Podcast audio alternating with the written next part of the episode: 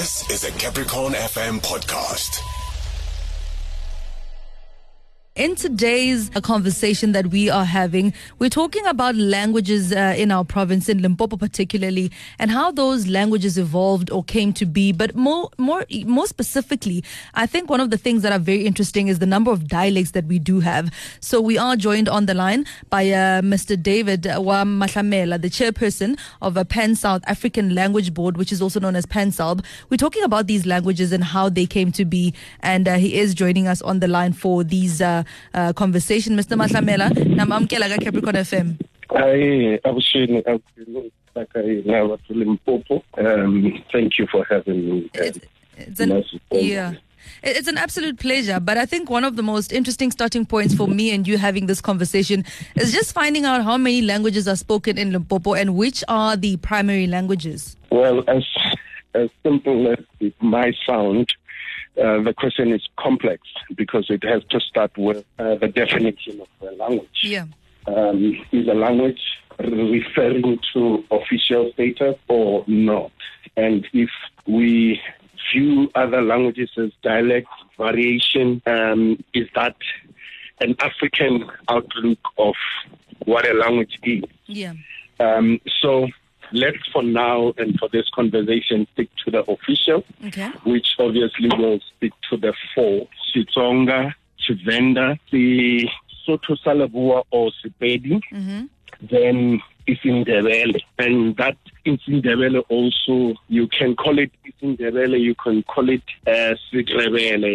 Um, it depends because one is more uh, Nguni influence, one is having the touch of uh, the baby. So um, mainly we have four, but all these four, um, one has to mention that Limpopo is the most richest uh, region of the country in terms of what um, those who came with a sheep call dialect. Okay.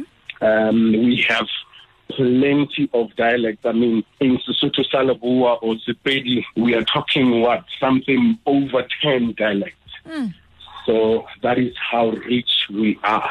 So, so I mean, let's talk about languages like Ndebele, as you mentioned before. To some, it might even be a surprise because it wasn't only when I became an adult that I learned ku in Limpopo we've got people who speak Ndebele. How did that come about?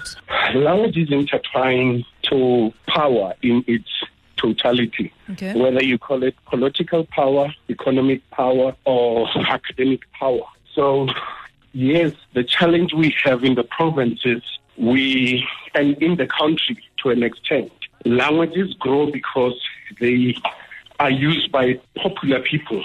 Okay. So, unfortunately, Isindebele is one of that languages which did not really get um, development or even being used by influential people because um, one factor which is interesting about language, when you look at the slang, American slang, we are bombarded with it every day. And when a child is watching TV, they get to aspire now to use that particular variation or slang. So it's, it's an internal process that sometimes take place without people being aware that it is happening.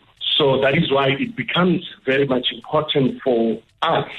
And when I say us, Lebolabula, uh, also with Nwe, uh, uh, um, Kore, Iteresa, our own languages where we can, you know, and that way we influence other people because uh, Sindebele of Limpopo is so unique and it's the only um, variation that exists, uh, which is um, really unique to the rest of the country. But because of, and I avoid to say um, the language is small, there's no language which is small. There's no language. Yeah. Is the usage that um, uh, uh, position the language, and that is why even the dilemma that we have in the country, we have consistent English as the hegemon, uh, whether from the constitution until the usage, and that way it becomes a big language, Yeah. but it's not big as a language. so nasitsonga saka hina sithanga nesilungu Eh, impela. Swi twile. Swi twakarile. So let, let's now talk about, you know, something something that involves the systematic, uh, you know, elements of it. I mean, it may be a shock for, for some people who travel to other parts of the world who embrace their languages more than they actually embrace the universally spoken English.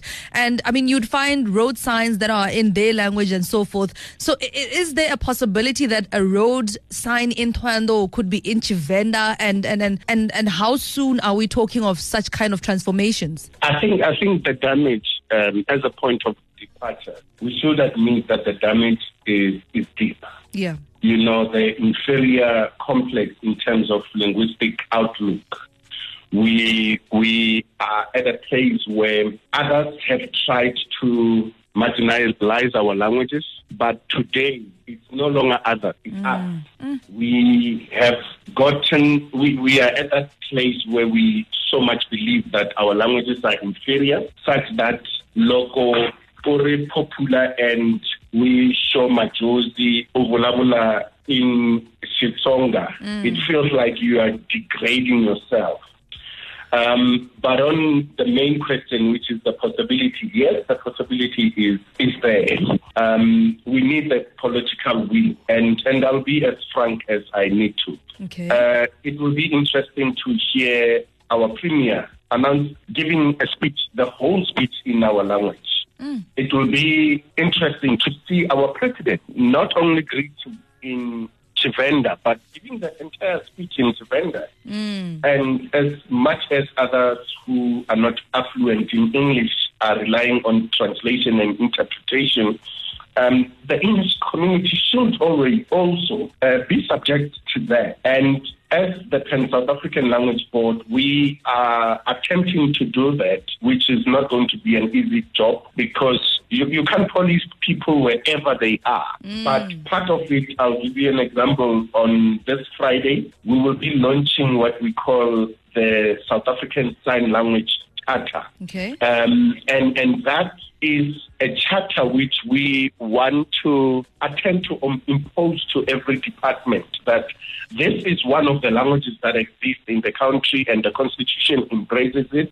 And therefore, uh, we should not have a situation where a department doesn't have an interpreter because uh, speakers of that language, when they go to consult and there is no one to interpret, then their rights are contravened. Mm. So, yes, the po- potential is there, Mara. I'm saying it will take a political will, and political not in a sense of party politics. Us, men and women, what do we do to change the status quo? Indlanjani. And and talking about Indlanjani to change the stat- status quo, I mean, we have got quite a, a number of languages within our, our very own province, but i- in the country as well. So, what are some of the things leswi hi fanekele hi swi tekela enhlokweni when we are trying to learn other languages? Um, the, the, the, the formula is the one that um, our pioneer, uh, Ngũgĩ wa Thiong'o, has preached that there is nothing wrong with learning any other language. But just know that no one will um, l- speak yours.